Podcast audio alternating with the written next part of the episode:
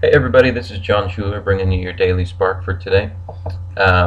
Listen, before we start, I just want to let you all know that I'm praying for you today, that you can be salt and light for the name of Jesus Christ in your world, whatever that is, whether it's at school or at home.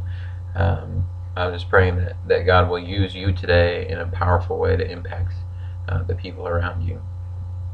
I have the privilege of being able to teach this full week of Daily Sparks, and I've got some cool things that I've been finding in the book of Luke as I've been doing my personal Bible study that I just want to share with you guys. So in Luke chapter 4, I love a little story that we find in there.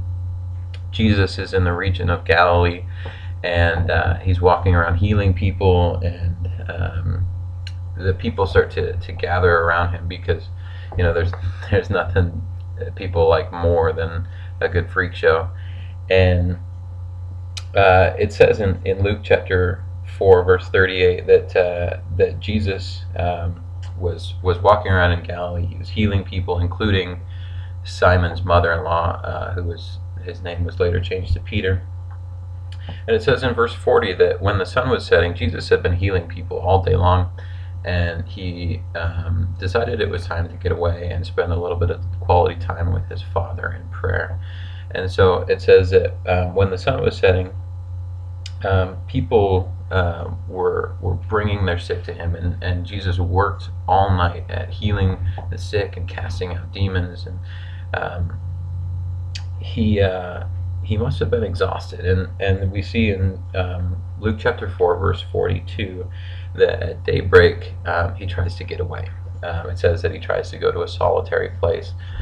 Elsewhere in the Gospels, when it talks about Jesus going to be in a place where he's by himself or in a solitary place, it means that he's going to pray. And what's interesting in this story is that the people aren't done with him yet. They say, well, wait a second, we've got more people that need to be healed.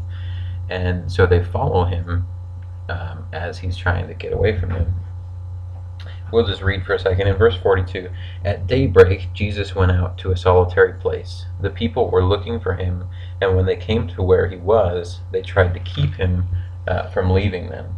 But he said, I must preach the good news of the kingdom of God to the other towns also, because that is why I was sent. And he kept on preaching in the synagogues of Judea.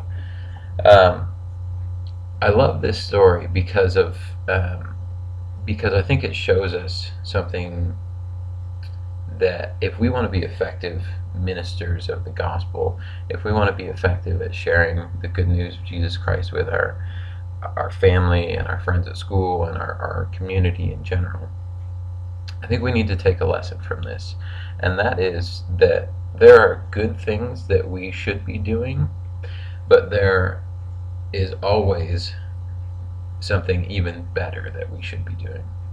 Let me explain.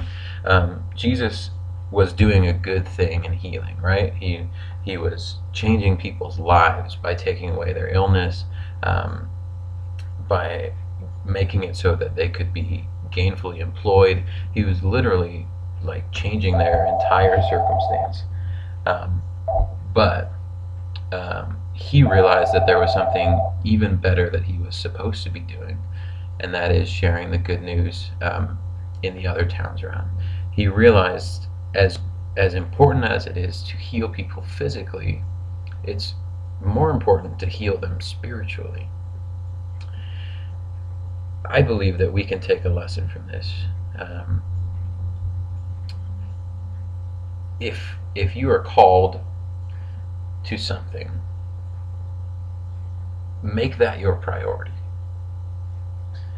For instance, if you're called to be a preacher, it's a good thing to, you know, feed the hungry and heal the sick and everything. But if you're called to be a preacher, go and preach. If you're called to be a doctor, it's a good thing to get up and speak and inspire people. But if you're called to be a doctor, go heal people. What I want to encourage you guys with today is to seek out the calling that Jesus has prepared for you. I believe that every person has a unique and individual calling. Go find it.